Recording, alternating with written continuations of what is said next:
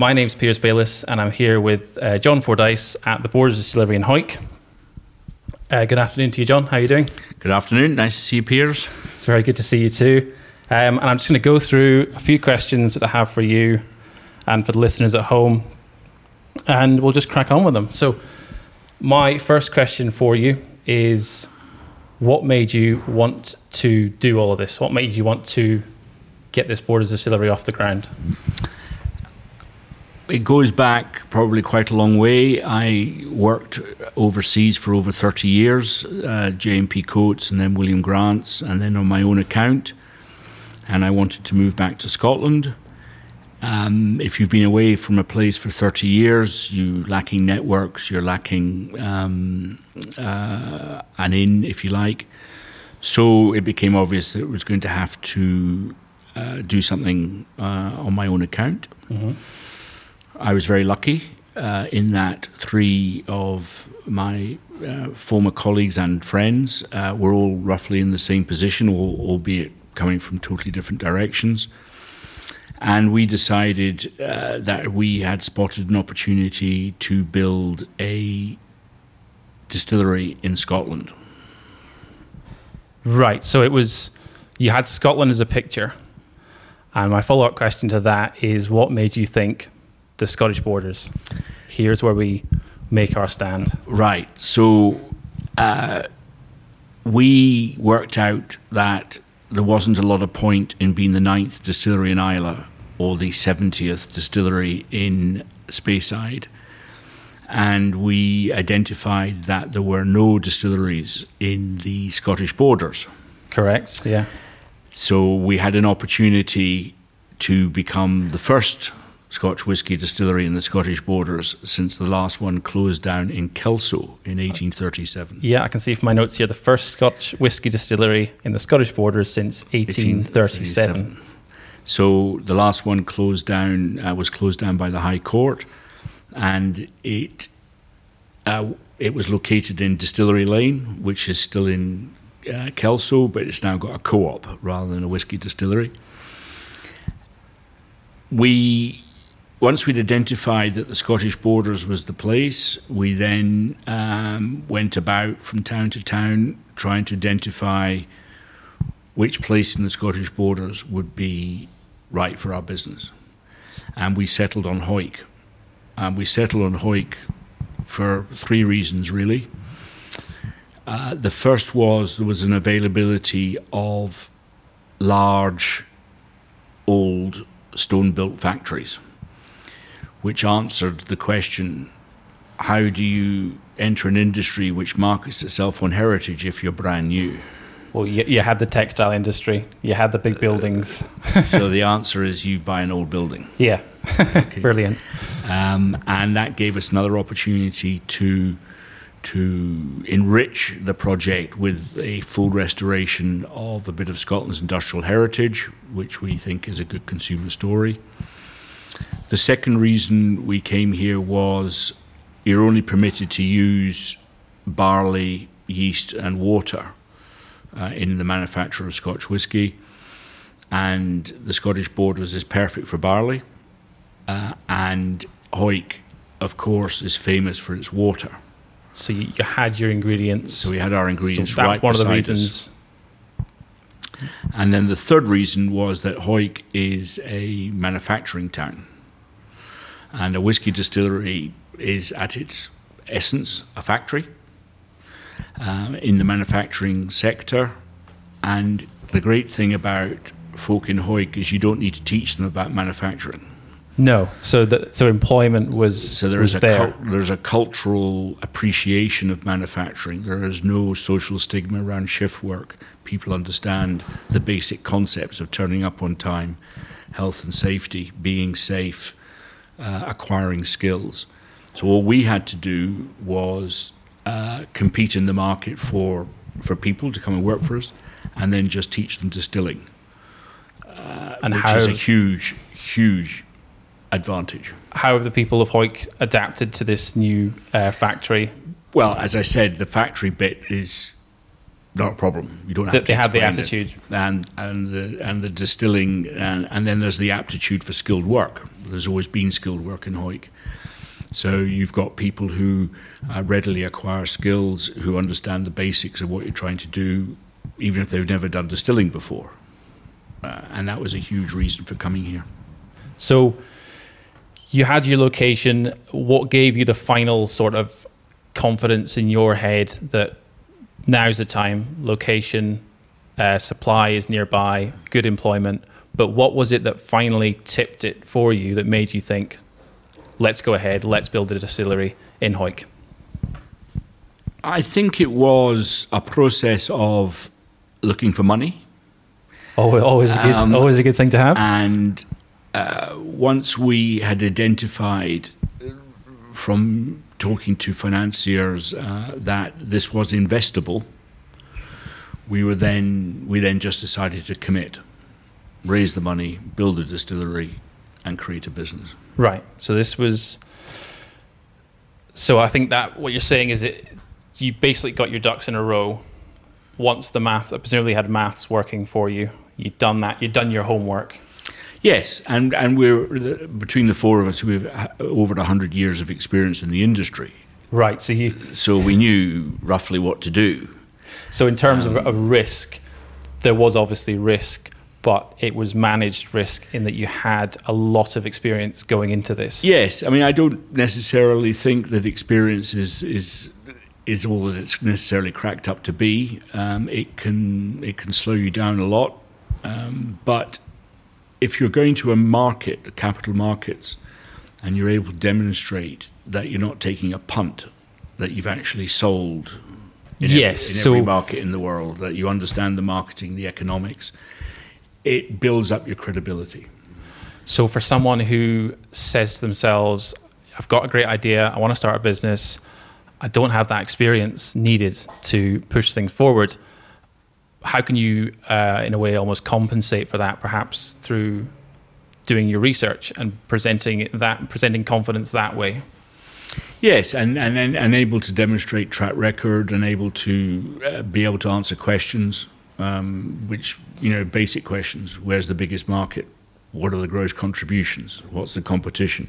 I mean, these are, everybody watches Dragon's Den, and it's quite extraordinary that people can't answer those questions. None of that's for the cameras, of course. So the fact that we could, um, I think, uh, gave us a bit of credibility. And we had enough innovation uh, in the way we've configured the distillery, being the first in the borders, um, building to a scale um, which differentiates us sufficiently from all the other projects in the market. And what did you find in the early stages? Um, you came from experience, but what did you find that you thought would, would work and maybe needed to be adjusted before it was really working as it should or as you intended? In terms it? of making the pitch or in terms of starting up the distillery? in terms of literally opening the doors of the factory, it's day one. If you had a day one that you can think of, well, we opened uh, during um, the Beast from the East, right? and it was minus nine inside the distillery, and it was snowing inside the distillery. right. So I probably wouldn't try and do that again. No. Um, although Argos were delighted because we bought a lot of hair dryers to try and unfreeze the valves. So you're stimulating the local economy And we had the fire. We had the fire brigade come around because we vented the boiler into clear air, and it looked like the place was on fire, and uh, it was it was altogether quite exciting. So you know, don't I mean, start when how it's do you bad how weather. do you how do you adjust from that? just you know a bit more patience next time perhaps but no i, I would say that uh, because we spent a long time in preparation the execution of the architectural side the building the installation of the distillery um, and the starting up of the distillery went pretty much to plan i have to say Right. So there was nothing really you felt. How about in terms of promotion or when you first started to sell? Whether you suddenly thought, or even if, if it's the, the management, if you suddenly thought to yourself, day to day management needs to change slightly because of a condition that we just did not see. Yeah, I think the biggest adjustments we've made as a company have been in our commercial stance. So we started selling, we, we were buyers and blenders and sellers of Scotch whisky before we opened the distillery. Yes, you had that. So we Background. we, we were already testing the market, um, and I think we've had to make some rapid adjustments on the commercial side of the business um, since we opened because the market has changed quite aggressively, um, and there are some changes coming up in 61 days' time. Which are going to provoke another I- set of uh, I said when changes. We, when we were going to do these podcasts, we would avoid that That- big, big. so, well, I haven't said the word, inevitable. Um, but change is coming. we still haven't said the word, so um, it's going to date these interviews. but maybe not. Maybe it'll have a, an impact for years to come. I think undoubtedly it will. So, Uh, yes, it will. I mean, it's going to last a long time. It's going to be quite wrenching. But the other things have changed is that um, emerging markets, which is the, really the source of growth for the Scotch whisky industry, what were givens, uh, the so-called BRICS, uh, are no longer givens. Uh, other ones have, have come up. There has been a lot of alterations in um, in the international market on relative values because of rapid depreciations a thing like the rand or the or, or the cruzado or so, so what are you watching? Are you watching most the rest of the industry to see what they're thinking and what they're maybe doing to try and protect their position, or are you looking more on your own to go out on your own? we do we're obviously we're conscious of of of the it's a highly competitive industry so you're, Absolutely. you're you're very conscious of what what everybody else is doing and we have an enormous range of businesses in the industry uh, from tiny through to Diageo um, and we have uh, a very multinational ownership mix so we have Thai owners, Philippine owners, American owners, Japanese owners, Scottish owners, English owners, French owners, Chilean owners. I mean, we have a big multinational FDI story here. And that speaks really to the popularity worldwide of Scotch whiskey. It Scotch speaks to the global appeal of Scotch whisky. yeah, Um, absolutely. So I think where I would describe us as a steady state in the sense of manufacturing um, and the operation side of the business. And I would say on the commercial side, we're continuously uh, adapting. Uh, Just- and you never feel as, and you yeah. never and you never feel as though you've got it quite right. No, you just have to. Yeah, you, you do your best, and then And you you just see- change and go keep again. an eye. Yeah. yeah. Well, we'll take it slightly back to um, my original questions, but I, I'm glad we got off onto that topic because that's a really interesting topic, Yeah. um, especially to talk to you about. I'll take it back to the, the business side, purely for the listeners looking perhaps for Mm. business advice. Yep. Um, and if you could go back to the start, and I'll limit you here to one piece, one piece of advice. You're speaking to your past self, Mm-hmm. and we'll take out being able to predict the future here. Just a lesson you've learned, perhaps. You you get the, the one chance to say to your past self, what would you say? I would say that persistence pays. Uh, persistence, I've noticed, especially with now that we're in a more entrepreneurial um, climate in Scotland, that persistence is the thing that distinguishes the leaders from the followers. Um, you really do have to commit And that's And go. that's motivation that you just need to That's know. just- and you just need to know that sometimes it's going to be awful. Maybe you face a setback, but you Yeah, Just and have to keep going. It's like that old famous saying, you know, if you find yourself in hell, we'll keep going till you get out. You know, Well, I was going to ask you your favorite quote, but I think I've just got it. um, right, that that was that's um, really interesting. Um, I think we'll, we'll wrap it up here, but I've got one last question for you, which is to ask you what the future holds for the Borders Distillery. What are your future plans? I guess watch the market, but yeah, I think this is quite interesting in our industry. So our behavior today is judged by people 10 or 15 years ahead of us. So we are trying to run our business on the basis that somebody will be having a look at our business in 15 years' time when they buy one of our bottles. So we are very heavily focused on the things that we think will matter in the future provenance, circular economy, uh, fair work, inclusiveness. We just think these values will be what sells in 15 years' time. There's, there's the product and there's the story that comes with that product. Yeah. Where has it come from? The origin, Yeah. almost. and what's your story behind it? And we are deploying some quite sophisticated technology to be able to tell that story in 15 years' time with complete truth and accuracy.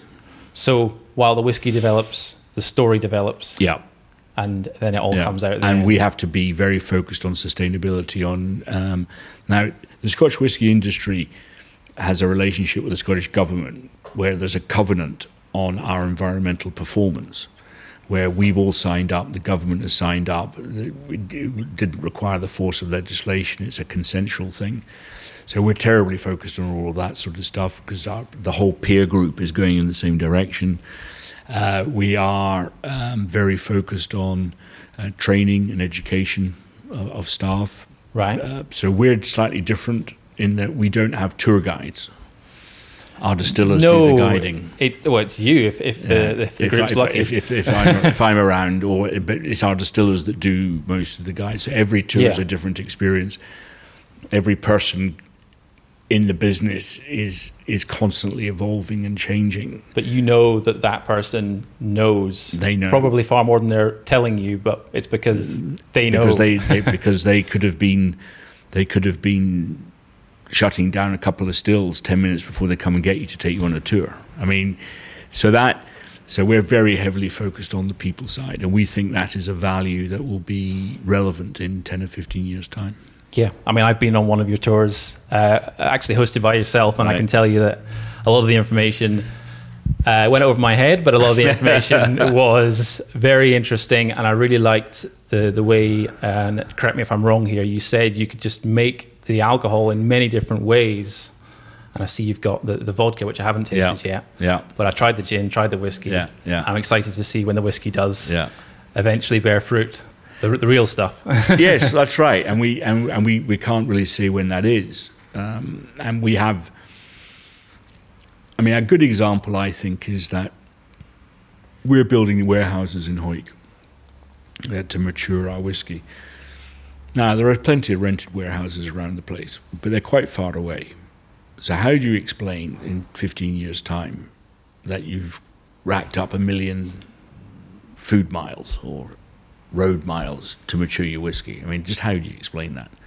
it, that comes back to the story. So that drives your behavior today. Yeah. Build the warehouses. Right. Well, we'll leave it there. Thank you very much. John. you Appreciate the time. much.